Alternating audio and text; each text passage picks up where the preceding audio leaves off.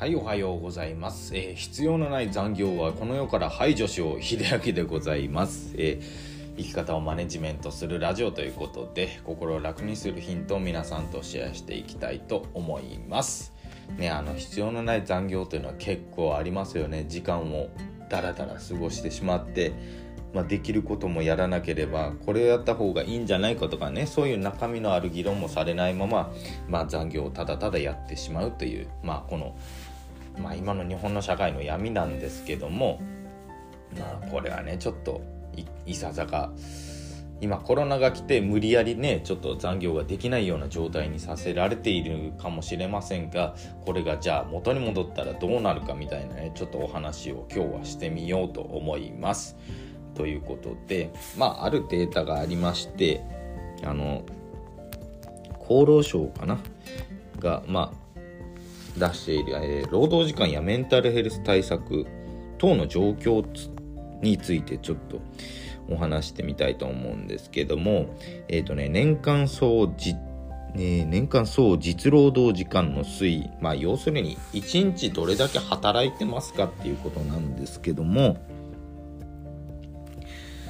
まあ、結果的に言うと平成5年のねマックスその1920時間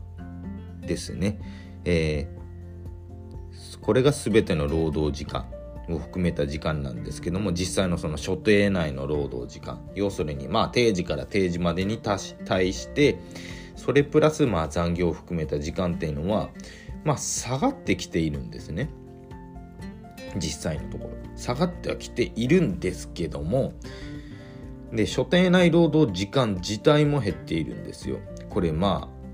このデータからねちょっとよくわかることなんですけどもあのこの所定外労働時間要するにまあ残業ですよね。残業がですねまあ大体120から130の間をずーっとまあ平成8年ぐらいから平成8年から、えー令和元年までずーっとね行ったり来たりをしてるんですね。で令和元あ令和2年ですね。要するにまあコロナが本格的に来ましたっていう時期になってまあ所定外労働時間は少しね110時間まで下がっています。まあ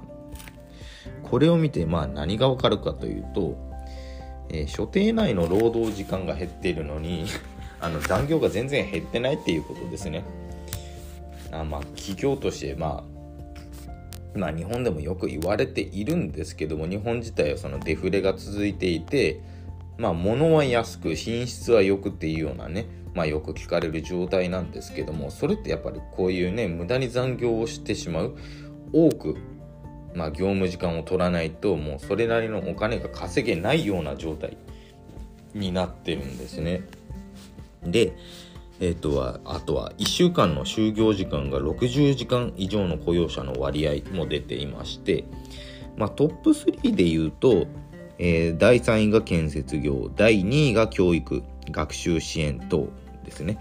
えー第1位は群を抜いて、えー運輸業郵便業ですね、えーこれはねあのまあ昔から言われていることなんですけども配送業の方とかねすごくあの大変でまあ事故等でも出ていますよね。で今だとその郵便局の方もまあ民営化になったせいなのかすごくねあの実労働時間すごく長いものになっていましてまあ週で60というのはまあ1日そうですね1日あたりを12時間で5日出勤したと考えると、まあ、12時間結構多いんですよ。まあ、残業最低でもまあ3から4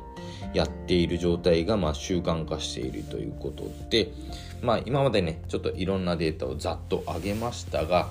皆さんのまあ職場の働き方っていうのはどうなってますか、